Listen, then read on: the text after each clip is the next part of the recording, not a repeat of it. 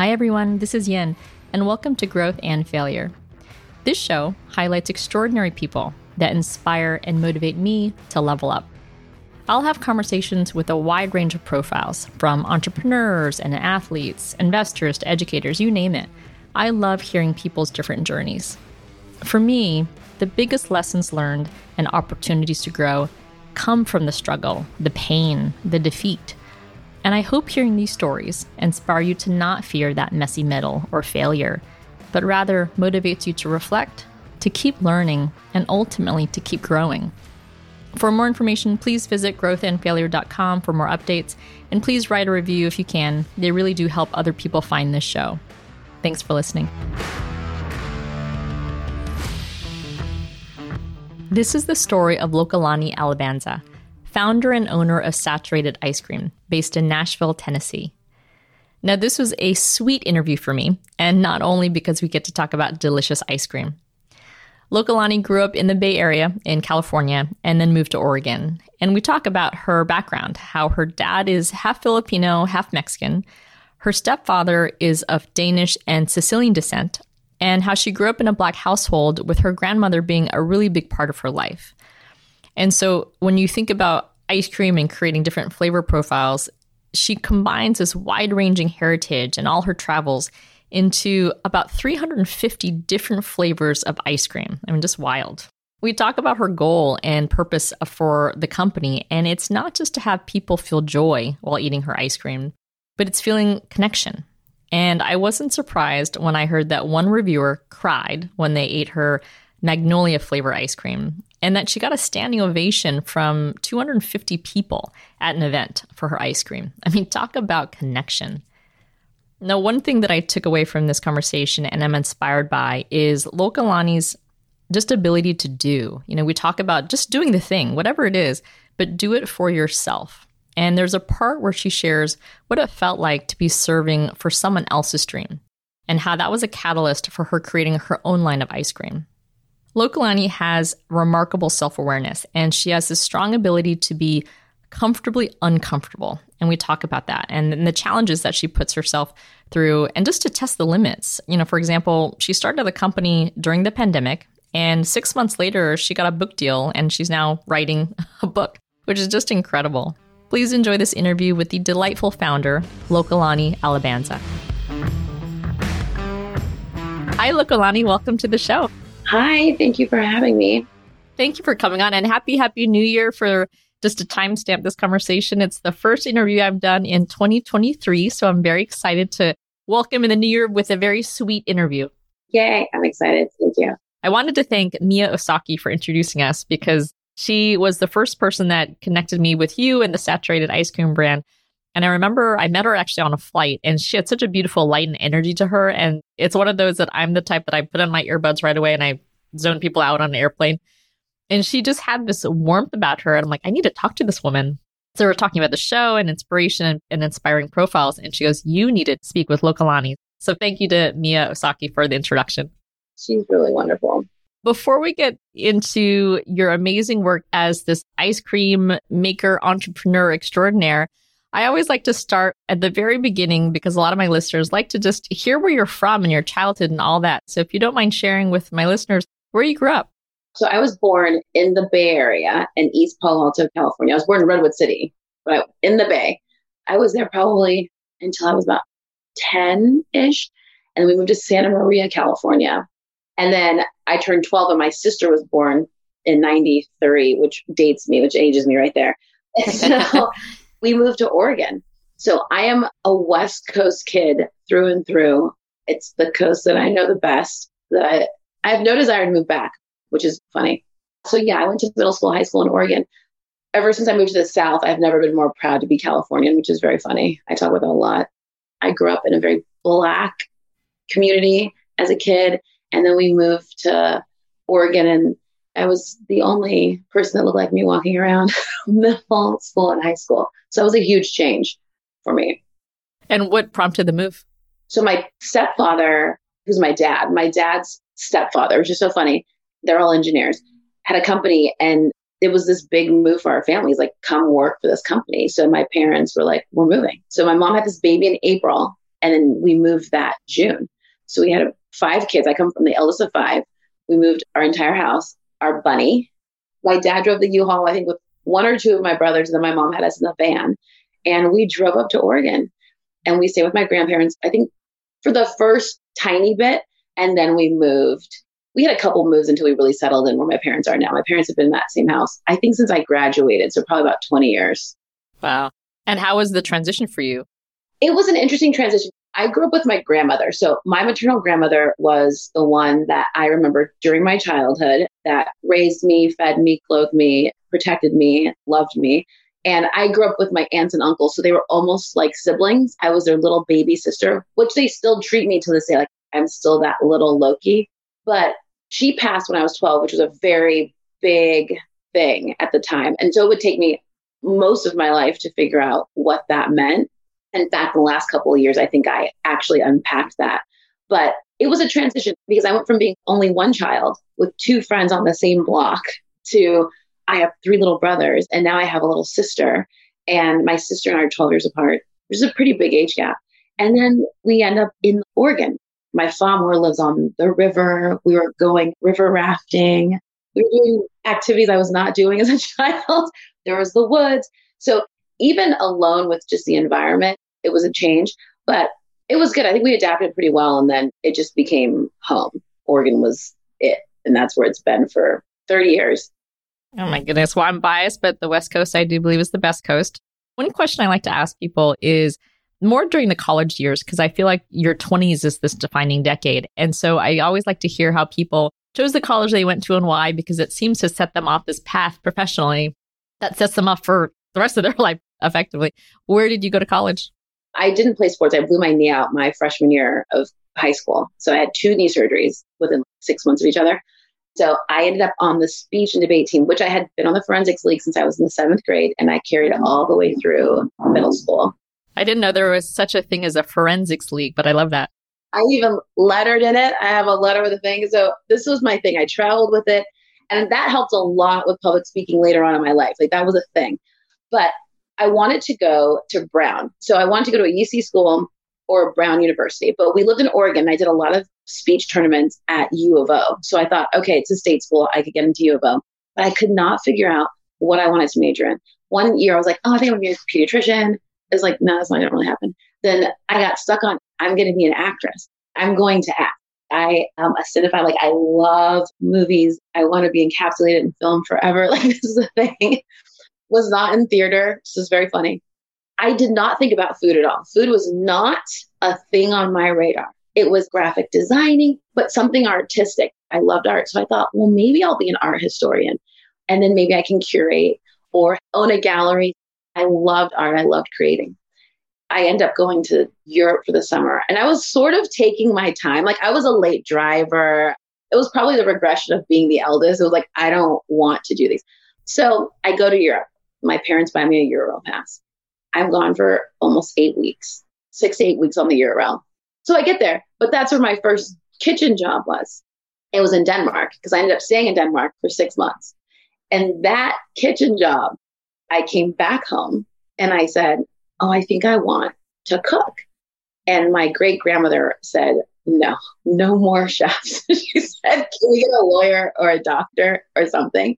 And my dad said, It's like a fish out of water. It makes no sense. And I thought, no, I think this is what I want to do. It's awaken something inside of me. This trip to Italy, eating Italian food. My mom is an incredible chef. Like she's an incredible cook. And there were certain things I didn't like to eat. And we had been exposed to so much as children. But I got back and I got this job with this friend of my mom's who owned this Italian catering company. And she was an art history major and she spoke Italian fluently. And one of her chefs she hired, I talked, I said, What about culinary school? And he said, Okay, don't go to these, go to this one. And this is before like the internet's fully a thing. I still had to write out my application, send it in with my check or money order, you know, this application fee. And I settled on New England Culinary Institute. Out of everything I possibly could have done, I chose this path, unknowing what it would lead to eventually. So I went. I went in the winter of like probably one of the worst storms they had had in century. I was ill prepared for the weather. I didn't even have the proper coat at the time or boots. And so I end up in Vermont Essex Junction, Vermont, in Burlington, Vermont, on a very cold, wintry, blustery day. And it's pitch black every day at three o'clock. we get up, it's pitch black. And it was regimented. It was wild. I didn't know what I was doing. It was hard. The first few months were hard because I hadn't been away from my family like that. Europe was different because I was going with friends and family and having a joyful time. This next time was studying and being very specific. And then you start to watch everyone else's personalities slip away. But you're living in dorms and it's party city and you're turning 21 in an environment, but then have to be at 5 a.m. for meat fabrication. Those are funny stories. It was all these things. But it taught me routine. And it was one of those things that if you don't put something in, you're getting nothing out of it. So you have to put in what you're going to get out and then take what you can. And you would slowly watch everyone sort of drop around you and realize this was not for the faint of heart. And then you realize, oh, chefs are a really specific type of person. It molds you into something very specific. They had a hospitality program, a really great one. So you're walking out with a degree in business, a degree in this, or in culinary arts. That's where I ended up going. And it was wild. It was fun. I love it. I remember my first year on the East Coast, I graduated university and I told my parents I'd leave for a year or two. It ended up being like 10 and a half years. But that first winter in the East Coast, you can't prepare a Californian or a West Coaster for that first East Coast winter.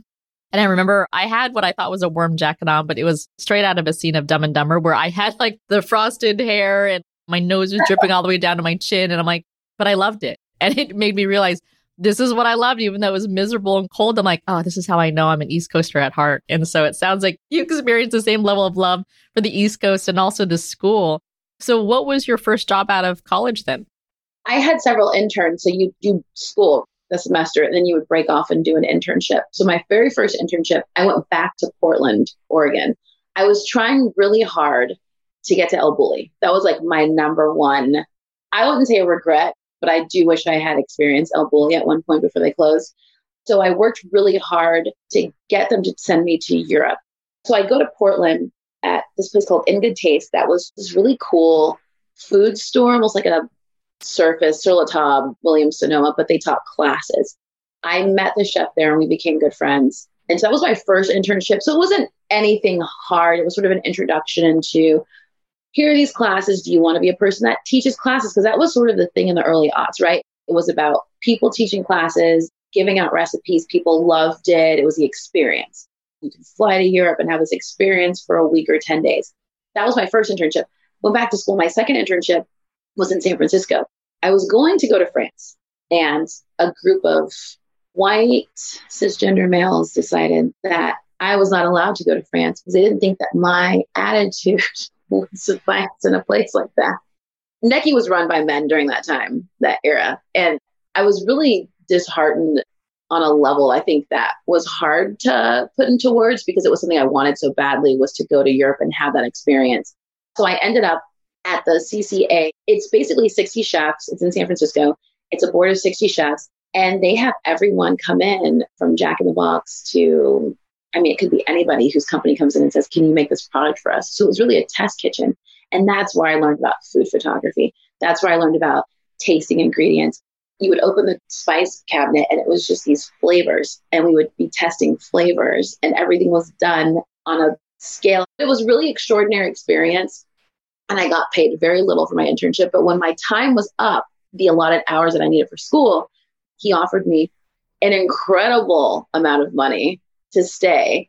And I chose not to. I wanted to move to LA. I thought, I'm going to go to LA. I'm going to get a job at Sherry Yard at Spago or somebody. Like, we're going to LA. We're leaving San Francisco.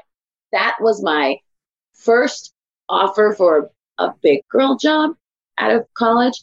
So I ended up moving to Los Angeles, which would then change really the course of my life for the next eight years. So my first job in LA was at Grace Restaurant that was owned by Neal and Amy Fraser. And the pastry chef at the time was Elizabeth Belkin, who was my mentor. And she had just come from Campanile, which is Nancy Silverton in Mark Peel. And I ended up, my aunt had her friends and family invite to the opening of the restaurant because I went to go see Sherry Yard, but she wasn't hiring anyone at the time. Actually, I talked to Wolfgang. wasn't even talking to Sherry. It was a very funny conversation. And then I was supposed to go to a restaurant called Bastille at the time, and it didn't work out. So she's like, let me take you this opening. We go to the opening. My aunt's like, hey, Neal, do you have any openings on your line? And he said, no. So you have to understand, during culinary school, I did not want to be a pastry chef. I did not want to have anything to do with pastry. There were not enough women of color or who looked like me in the kitchen. So I wanted to be a chef. I wanted to be someone who ran this program. And the only opening was in pastry. And he said, there's one, come back tomorrow and talk to Elizabeth. And I did. And then Elizabeth hired me. And then that was it. I think I realized, oh, I'm actually good at this pastry thing. I should stay here. I think a few months later, I would end up at Campanile. So I had these two jobs and a retail job J. Crew at the time. So I had three jobs. Oh my goodness. For those who don't know, and I have a, a few friends who are either savory or pastry chefs, but for the listeners who don't know the difference, can you describe the mindset needed for either of them?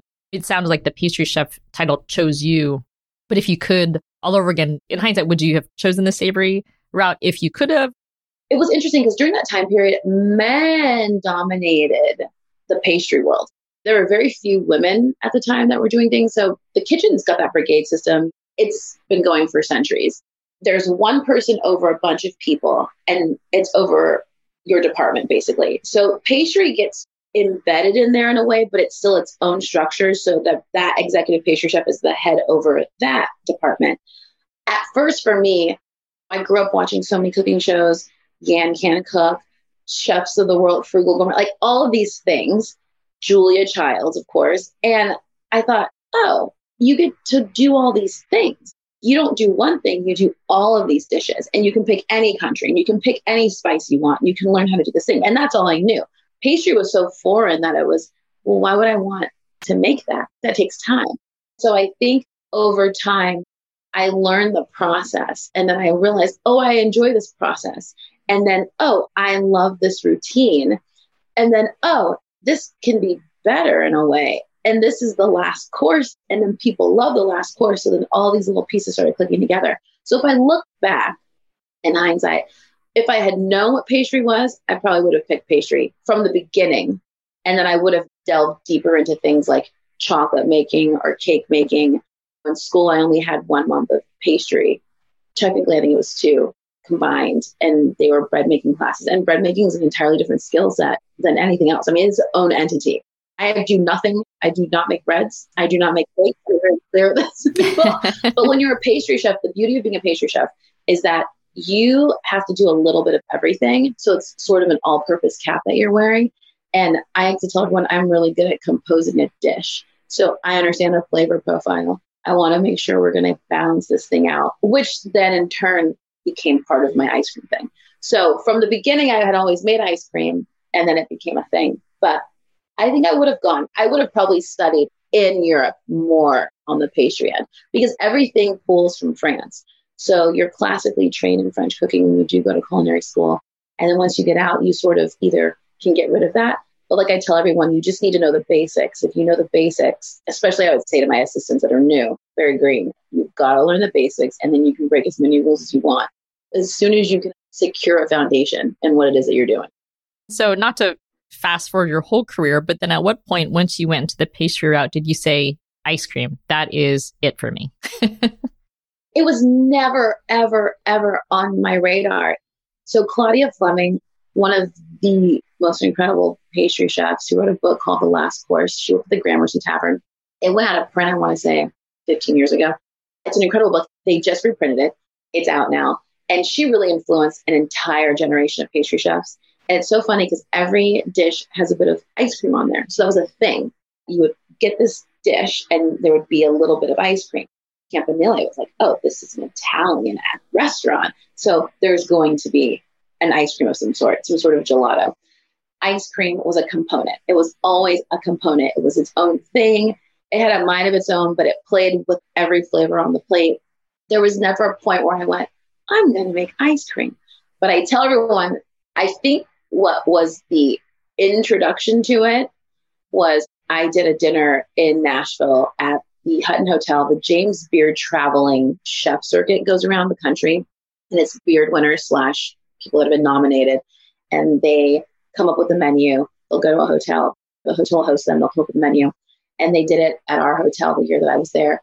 And my chef at the time said, Hey, do you want to do the dessert course? And I thought, Oh, cool. I'm going to be with these people that are doing big things. It's very exciting. It was like 250 people. So I call my parents and my aunt. Everyone comes out. It was very cool. Bought tickets. They were there. They stayed at the hotel.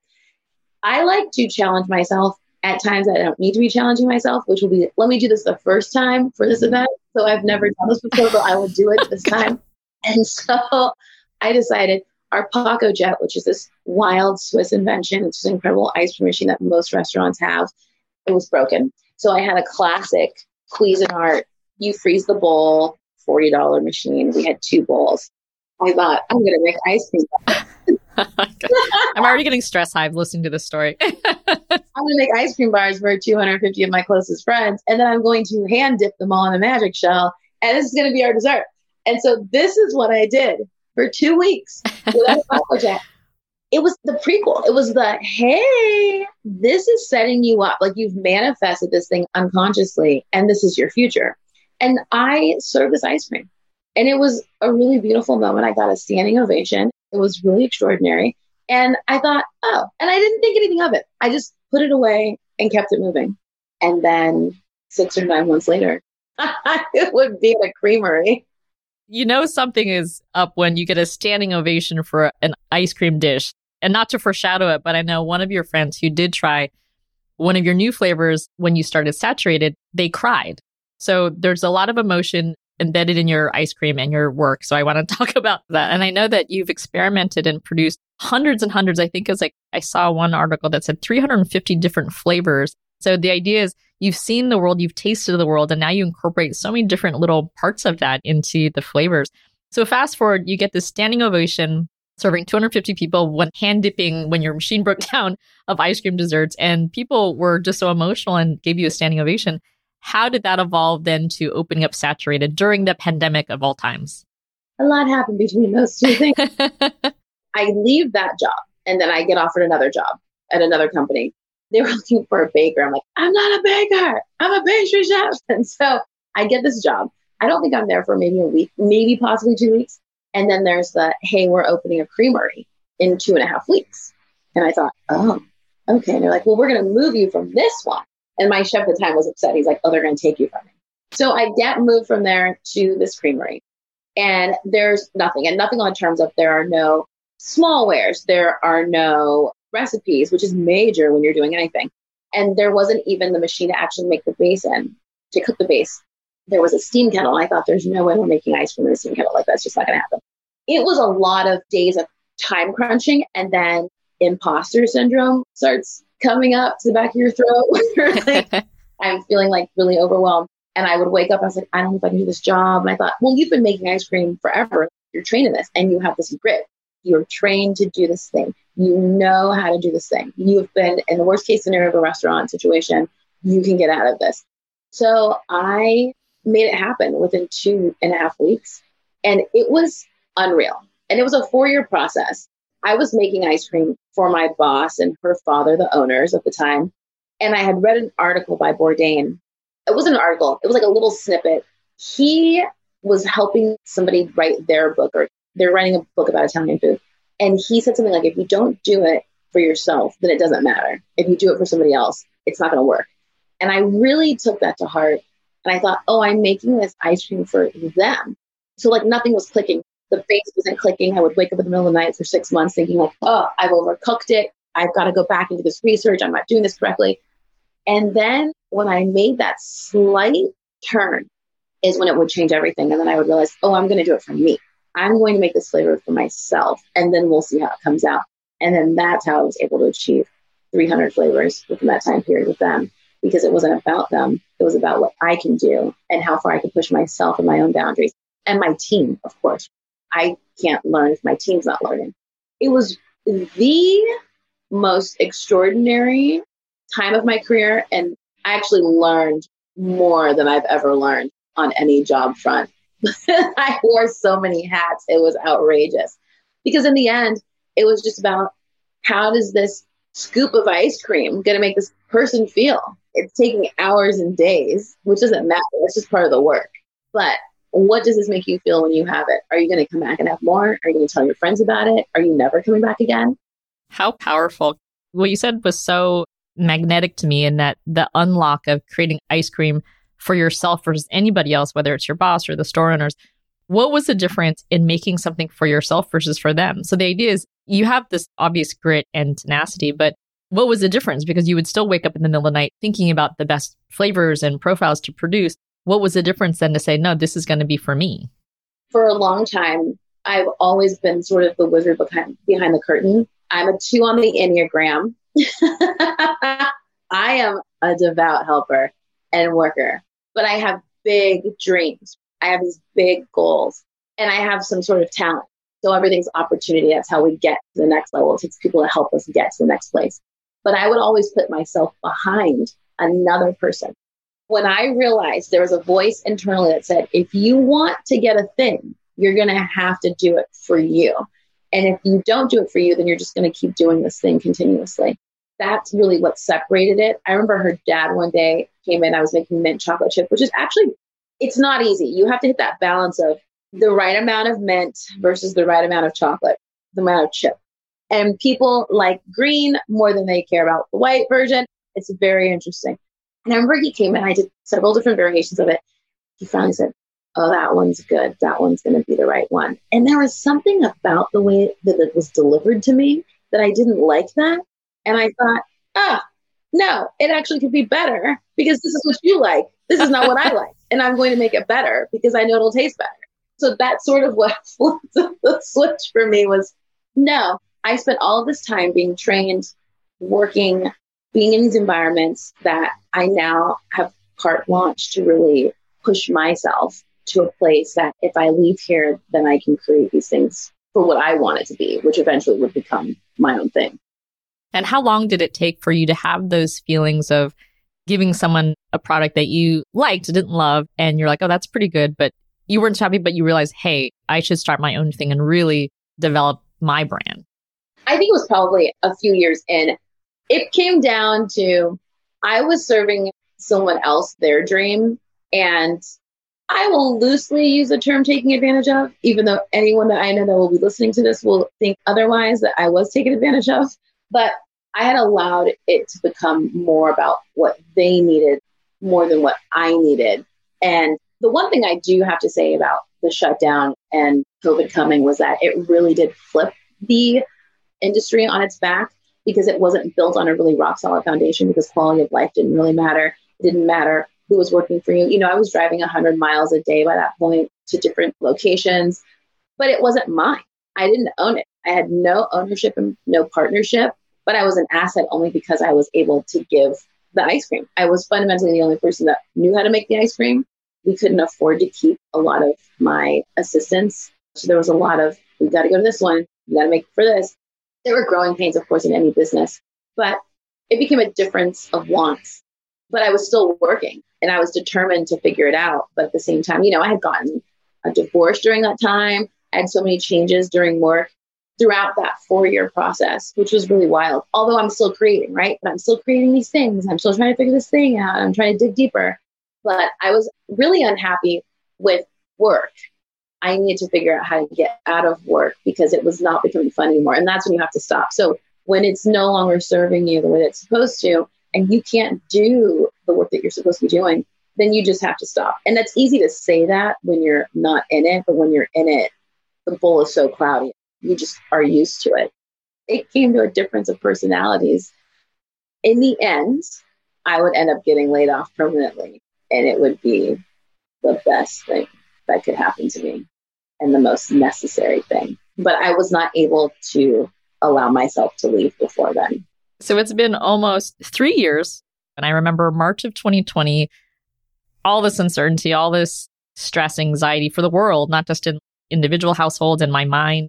So that's when you left that firm and that creamery. And then did you think right away, I'm going to start my own line? What was your thoughts? Because the mind share was all about the pandemic and COVID and what's going on and six feet. And I'm like, what are we going to do? so what were you thinking? It was wild.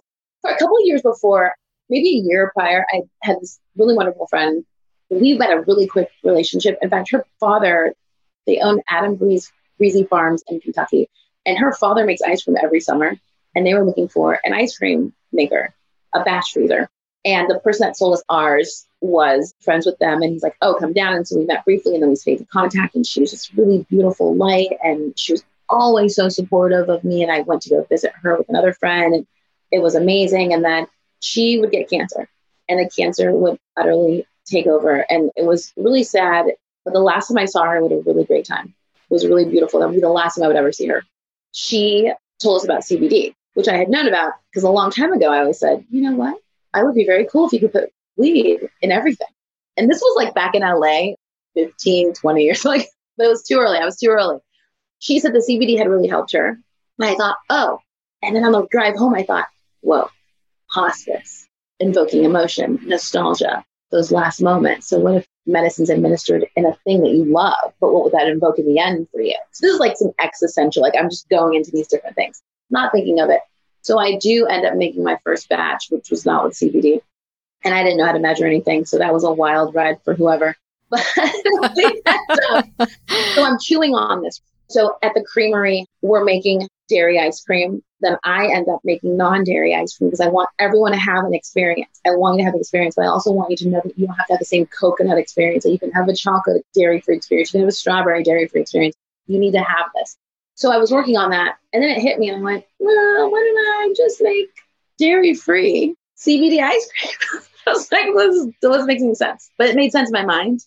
I was so ready to leave and it was dwindling down and COVID was coming.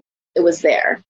Nashville got hit with a tornado in early March and I had type A flu. I didn't have the Rona. I actually had type A flu. I was very sick. And I kept asking, what are our plans? And work was becoming very hard to be at. It was just a personality thing at this point. I remember thinking, okay, I don't know what's going to happen. So, St. Patty's Day, I get to work and something said internally in my gut, you're not coming back here. And I thought, okay. And I just went, oh, sure. And I did my work. Everyone got laid off. All that was left was our director of operations and me. And we had two stores that we had to like figure out how we're going to open and close them. And I thought, how are we still open? And the shutdown was days later. And I remember as I left, I bought two pints of ice cream, which is very strange. I don't, because I don't have a sweet tooth by nature. So I buy these two pints of ice cream. They're both dairy free. And I leave. And then I get a phone call the next day from my old boss. And we had a very long, deep relationship. She counted on me for a lot of things. We had been through a lot. I just remember it was a very terse conversation. And she thanked me. Okay, thank you. And da da da. And I thought, okay, well, I hope you're okay because you're the CEO of your father's company. You've got a lot of layoffs. Like, it's a big deal, blah, blah. She like basically shake hands over the phone, even terms. And then I hung up the phone and I wasn't sure if I was upset or reprieved. I didn't know. I couldn't really peg that emotion at the time. And I called my dad. I'm very close to my father. He's always my first phone call. He's always the first person I send any interviews to, anything. I called him. I said, I got laid off. And he said, you better start that business. Was what? What's wrong with you? I don't have a job. We're shutting down. There's this virus. And he's like, it'll be fine. That was the momentum. And then within days, I had an LLC. I had all that stuff set up. I had a name. I had a. I was going, going, going, going. I would not let anyone in the house. I was very, no one can be around me. It's COVID. So by June, I had a friend who was a company, and she said, I can get us a pop up at this CBD cafe here in town. And she said, Do you have an ice cream machine? I said, No. Then days later, one hits my doorstep because my dad's like, Oh, I bought you a machine, this Italian machine, and you asked for it. And so this 65 pound stainless steel machine hits the doorstep. Oh my god! Dragging it in. And the poor UPS guy, I was like, This is the whole thing. And that's where it started. I'm really a true believer when something no longer serves you, the only way is for you to cut that thing off or figure out how to cut a thing off or remove it and then something else will come in fully. So at the end of that, we have the start of a company. So I get laid off of March 2020 and we'll sign a book deal, which was one of my largest dreams possible as a young chef, two days before Christmas Eve of 2020. So in six months, you started a business, got a book deal, and all the things in our prior conversation you mentioned the uncertainty of not knowing you want to be a pastry chef early on and then now not knowing if you're going to be a writer but you're going to write a cookbook. It's all these things and it's clear that you're comfortable being uncomfortable and that's a beautiful thing. I really like how you phrase that. Yes all of these things i had wanted but how do you know you're able to get them? And the universe is tricky but she will give you what you need. She always comes through always I always laugh. I thought it was not plausible in my 20s or 30s. It was just not going to happen. All these things had to happen to get this thing. And I had to mourn that. I had to mourn that. And there's a lot more baggage that came with that leaving of that job. And I had to mourn that loss and chew on it and get rid of it. And it was hard. But then it was like, it's done. We're going to put our full focus on what we know we can do and what we have, which can be really overwhelming. And in a time of full uncertainty, so many places shuttered, never to reopen again, which was devastating for people. And then everyone pivoted. It was the best pivot because then I went, we are done here. This chapter is closed. Because I remember leaving that day and I said, I'm not ever working for anyone else again. I spoke that into existence. And then I become my own boss. I was like, okay, well, nobody prepared me for this. But no one definitely prepared me for becoming a writer, which is a thing I had always had in the back of my mind was I want to write about food. But again, that didn't seem like it was a doable thing. Can you share with the listeners how you came up with the name Saturated and then to give them a summary of the business? So, Saturated, I had a different name. It was going to be California Skies. I met a woman who was our server once at a restaurant. We were talking about something and she said, Oh, my daughter's name is Callie. And I said, Oh, that's cute. She goes, Oh, it's short for California Skies. And I went, Oh, brilliant. I'm opening out this CBD company, California Skies makes sense. And she goes, Yeah, I was high one day in California when I was younger, you know, as a teenager. She's like, and I looked at the sky, I was like, oh, California skies are so beautiful. I was like, okay, this is just an even better story. And so I kept that. And then I went home one Christmas to see my dear, wonderful sister friend, Sister Brooke, and she works for an ice cream company in the Bay Area, and she's incredible. And our joke is like, if we came together, we would just rule all ice cream worlds in every realm. Like, we're eating. And she goes, I think you should call it saturated because the market's saturated. And I went, brilliant. And so that's where it went. And then that's where it's been. Brooke is really responsible for naming the company. It's just a plant based. So I use plant based in a way of there are people that are lactose intolerant that can't have milk at all. Like milk is not comfortable for most human beings, but they tolerate it. So this is just to have something that doesn't upset your stomach. I don't call it vegan.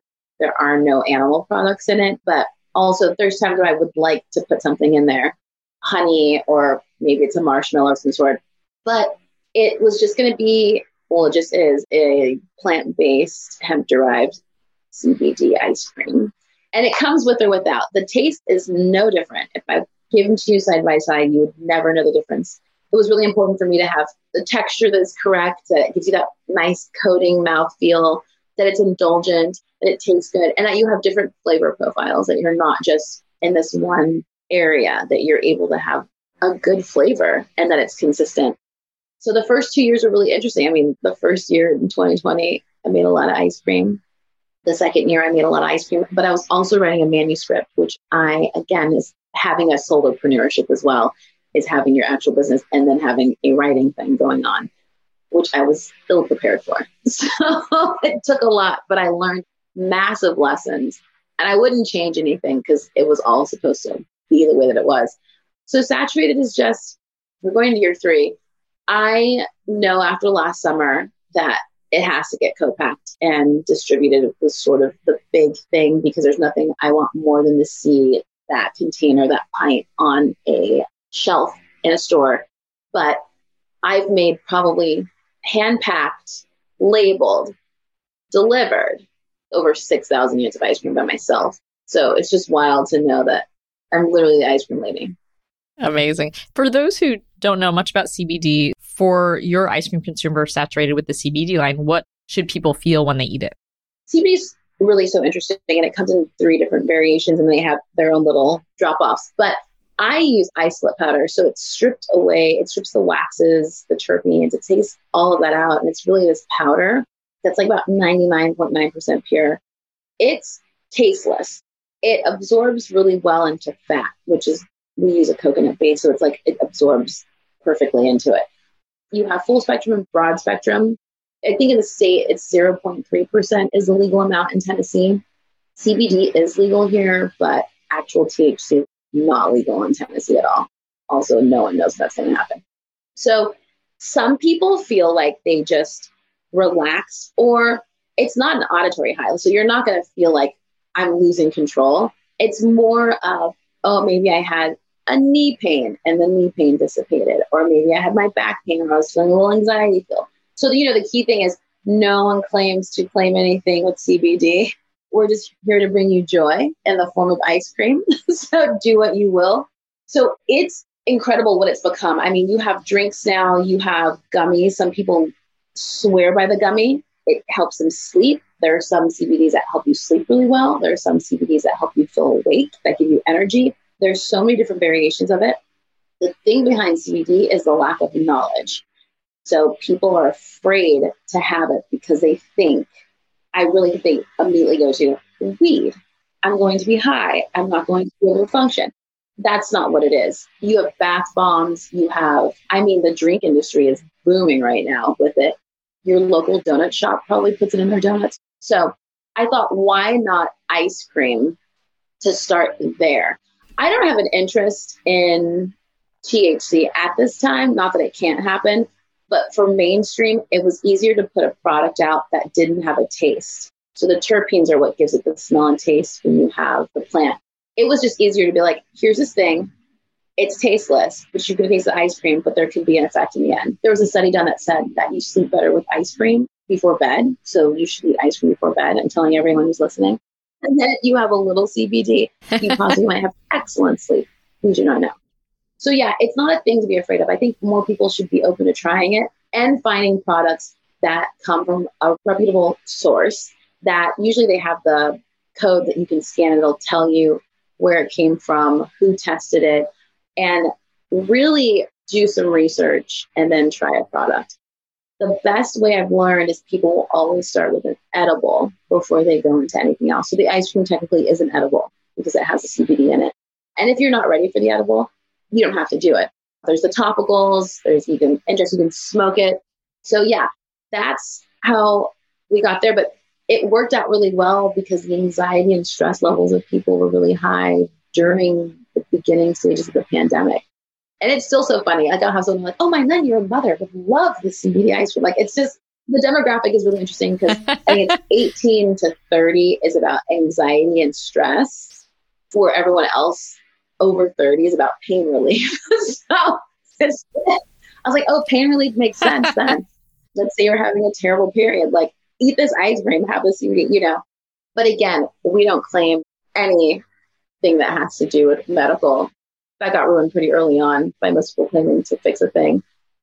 You stick to the flavor profile and it's delicious on its own. So that's wonderful. For me, CBD was a pandemic discovery and I had never tried it before. And to your point about education, I didn't know anything about it. And I just thought, oh, not a big weed consumer. And then I started using it for sleep and also anxiety, pain, all the things during the pandemic. And it was for me very helpful. And so I can see the benefits of it now, but it took a few attempts and trial and error what's the dose and how does it work for me and the different strains to your point. And so now I'm a big believer in and I tell everybody, oh, this is one of the most effective things for me that helped me sleep. And so I'm a big advocate for it. You've traveled around the world. So I know you went to Europe, you're from the West Coast. You also traveled in Asia. And I know we talked about this before, but going to Japan was life changing for me. And it sounded like that for you. But your background also in terms of ethnicity, you have Black, you have Filipino, you have Mexican. Can you describe your heritage and also how that has shaped how you create, either at Saturated, and we can get into that, but also just along your professional path? Funny because I feel the more, which is the beauty of the world, the more you find a person from a different background, culture, and you start to have children with them, you get married into the family, you start to expand your life. It's so intersectional. And I had to learn that because I think I needed to figure out what my identity was because I grew up with such a specific name, Lokelani Alabanza. The origins are Lokelani Hawaiian, it's the flower of Maui, means little red rose. And then Alabanza is the highest praise you can give God in Spanish, which is basically hallelujah. So I grew up with no one had those names. No one was looking like me. I mean, when I see the Alabanza side, I'm like, oh, this makes sense. We all look the same. So my parental side is mm, my dad's side. his mom was half Filipino, half Mexican.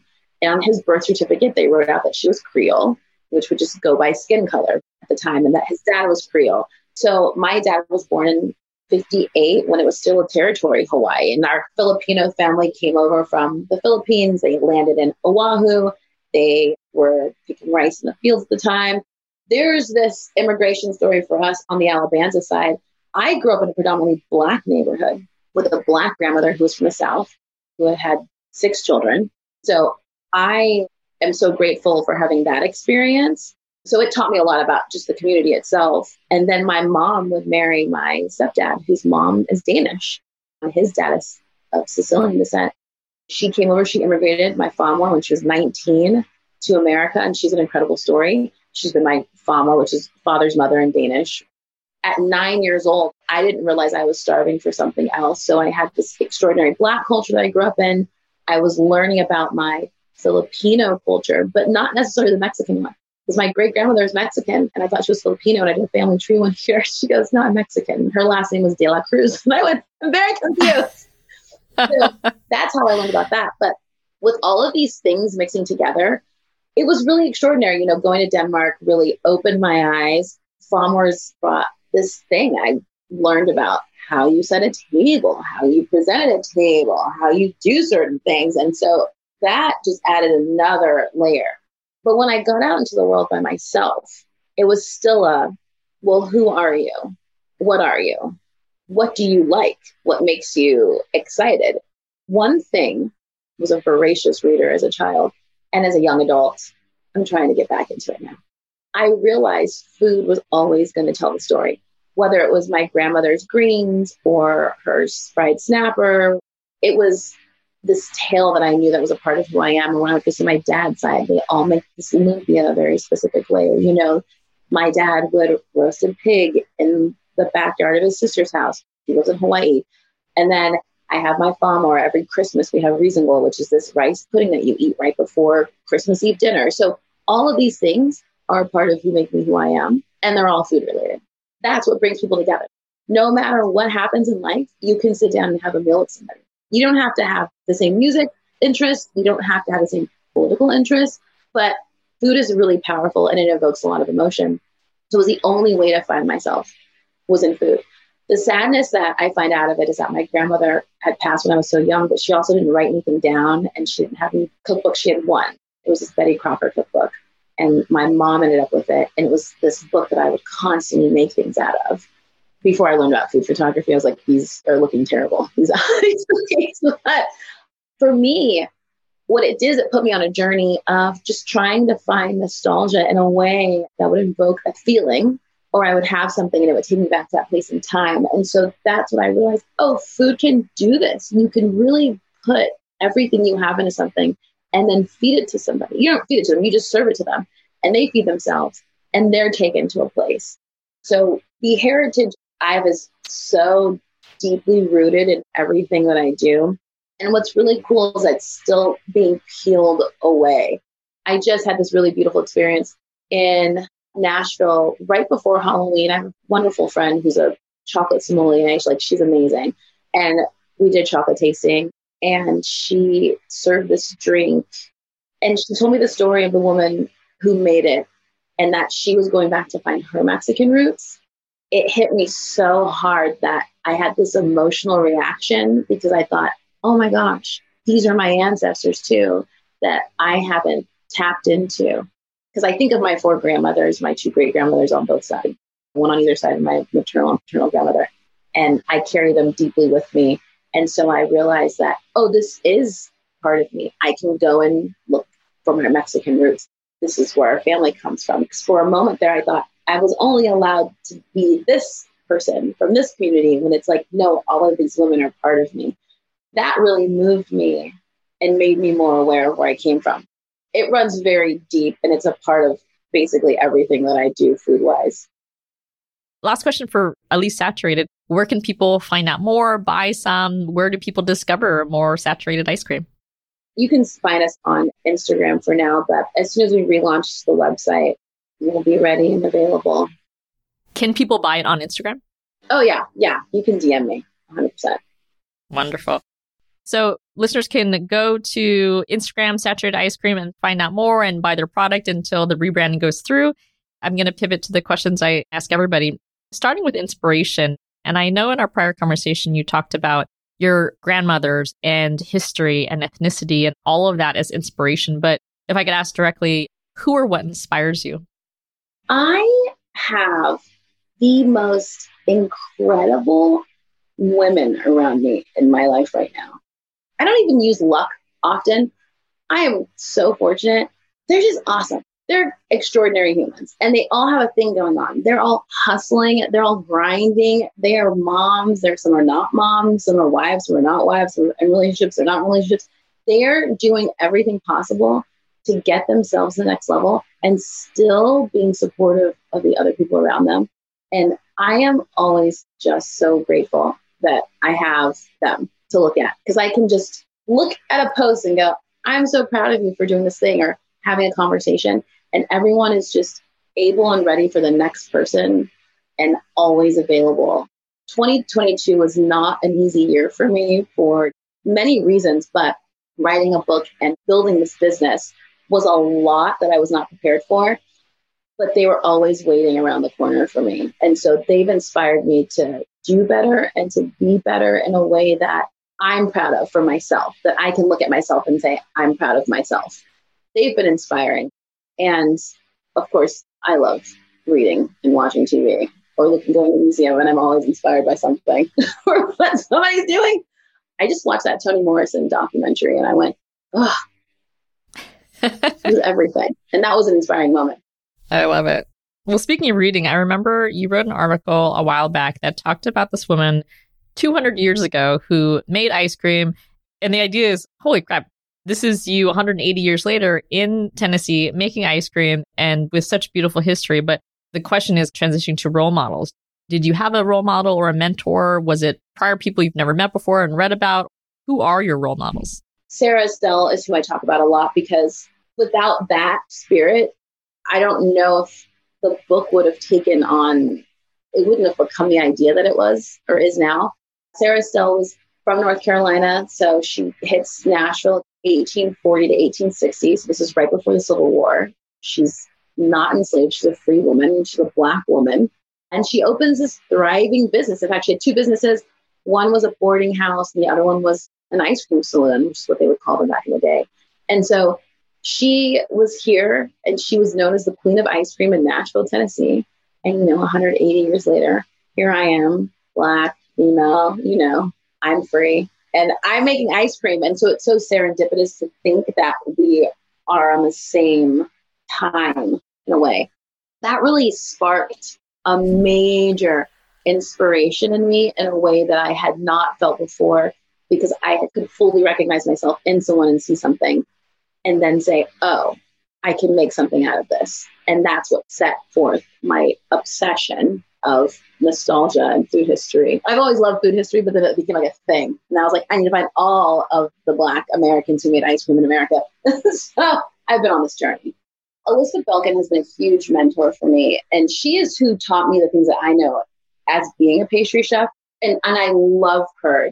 She loves me. I love her. I respect her. And she's what honed me into the pastry chef that I am now. And to have the skills that I have and to trust those instincts working with Dahlia at Campanile was another one. I mean, they were just all these extraordinary women. They had big roles and they led their teams. They knew what they were doing. That was always major. Amazing. What are you most proud of? I am most proud of where I am. I survived. I got through 2022. I'm most proud that really believing that the only way out is through.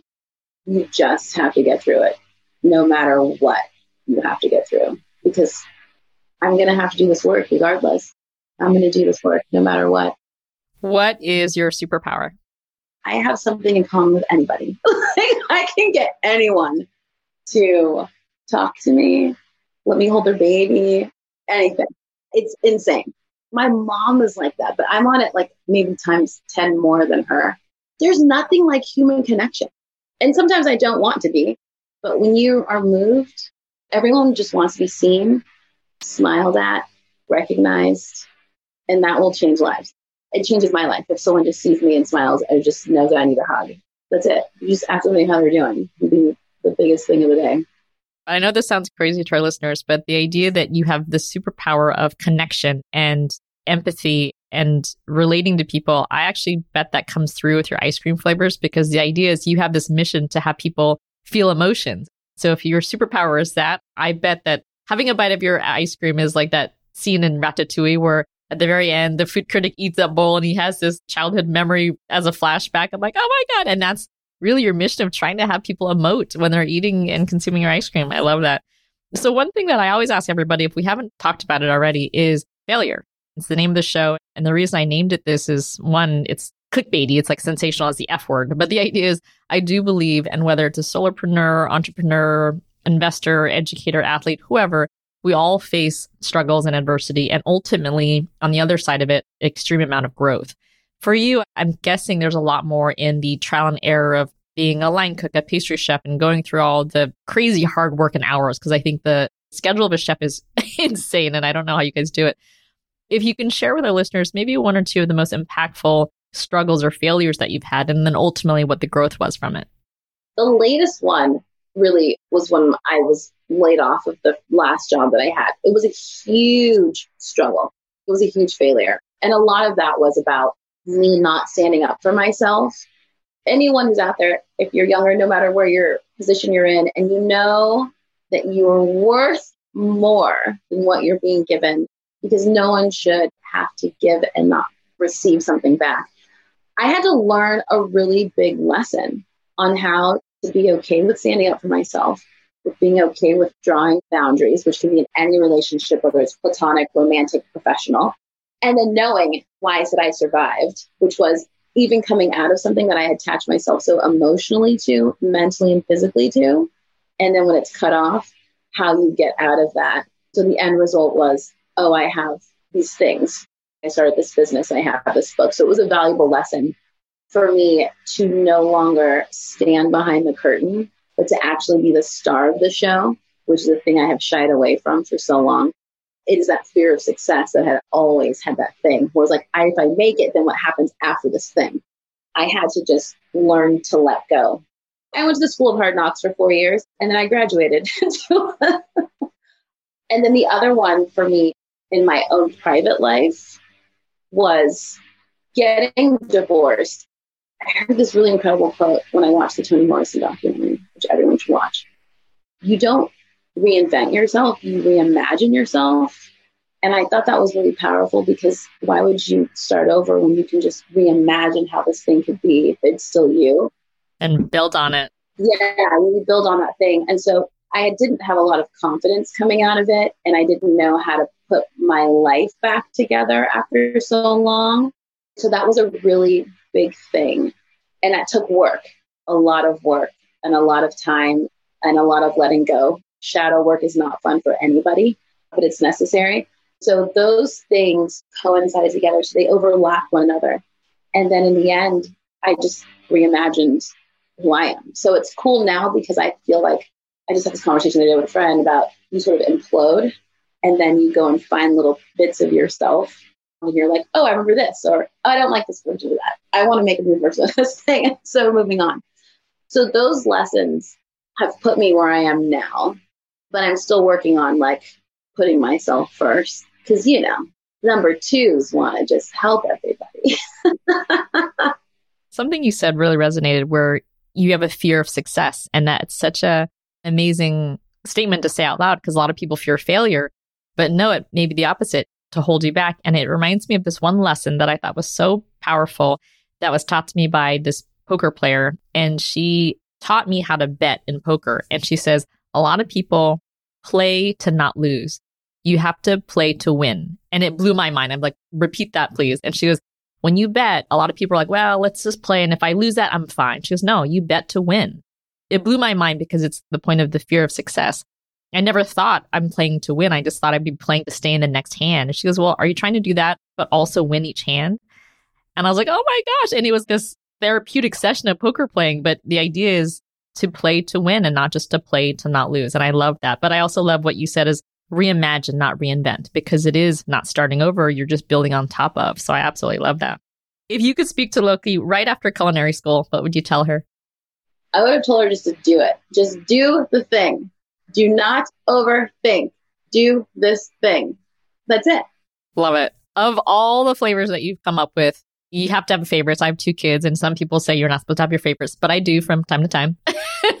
so if you could maybe come up with a handful of your favorite flavors of all the hundreds you come up with, what are some of your favorites and why? And I will mention to the audience for those looking for certain flavors, the one that had your friend cry was the magnolia flavor, just for those listeners out there. But I'm sure you have some personal favorites, and if you can share the stories behind that. So the magnolia and Gatembe honey was some of my best work. it was really beautiful. It was my maternal great grandmother was named Magnolia, and she died the year before I was born. So I never got to meet her in her physical form. So I thought it's that play of Magnolia from the South. Magnolia trees are really specific. There's history behind these things. And so I made this flavor and it was just beautiful. It's really beautiful. So I'm very proud of that one. I always say chocolate malted crunch because it's thrifty. If you grew up in California, the thrifty stores, you had that. California babies ate thrifty ice cream. I am always going to be very proud of the hot chicken ice cream, which is wild, but it is Nashville hot chicken ice cream. And it's an ode to Prince's hot chicken. They are the creators of hot chicken. Let's be very clear. They are the ones that brought it to the world. Is a global phenomenon because of this black American Southern family. And I love the ambrosia salad because it's just weird, anyways. And then it just made sense to be an ice cream. Some people are like, no, these things make sense listening, but they make sense in my mind. And so they come out. And there's ones that I'm proud of that I've done. I'm like, oh, good job. Because in the book, there's 100 flavors. And that was hard to choose a bunch of flavors. And then here you are. But I really do love saturated, I call it SBS, but sunflower butter stracciatella. Most people, you know, can't have peanuts, nuts. So I thought the next best thing would be a sunflower seed butter. But it's that same color as the sunflower seed butter and it's just loaded with Flexo chocolate, and it's just so delicious, and it's hearty, and it's good, and I'm very proud of that flavor. All right, I'm going to try all those flavors that I haven't tried just yet. And last question, what's next for Lokelani Alabanza? Lokelani Alabanza is finishing up this book. I'm very excited. I have no expectations. I try very hard not to have any expectations in life, but I will feel full once it's done. I'll and some relief. It's a thing I always wanted. And she's gonna be here soon. And everyone's like, You've been in labor for a long time. I'm like, I have not yet have a baby. this is like this is my child. my baby will be born soon. We're just open. It's a new year. Just knowing that I can transcend from any trauma and that I can be filled with joy no matter what. I'm just welcoming whatever's coming down the pipeline, the seeds that I've planted, and just watch them come up. But who knows? I need to start making some new ice cream flavors. Is really what I need to be doing. I have one that I haven't tried, but I'm going to make soon. I love it. Well, I love all the creativity that I've heard emerge from the pandemic, and I'm super excited to try all your new flavors. I'm also just so honored to have a conversation with the new queen of ice cream. So, Lokelani, thank you so much for this amazing conversation. Thank you. This has been absolutely wonderful.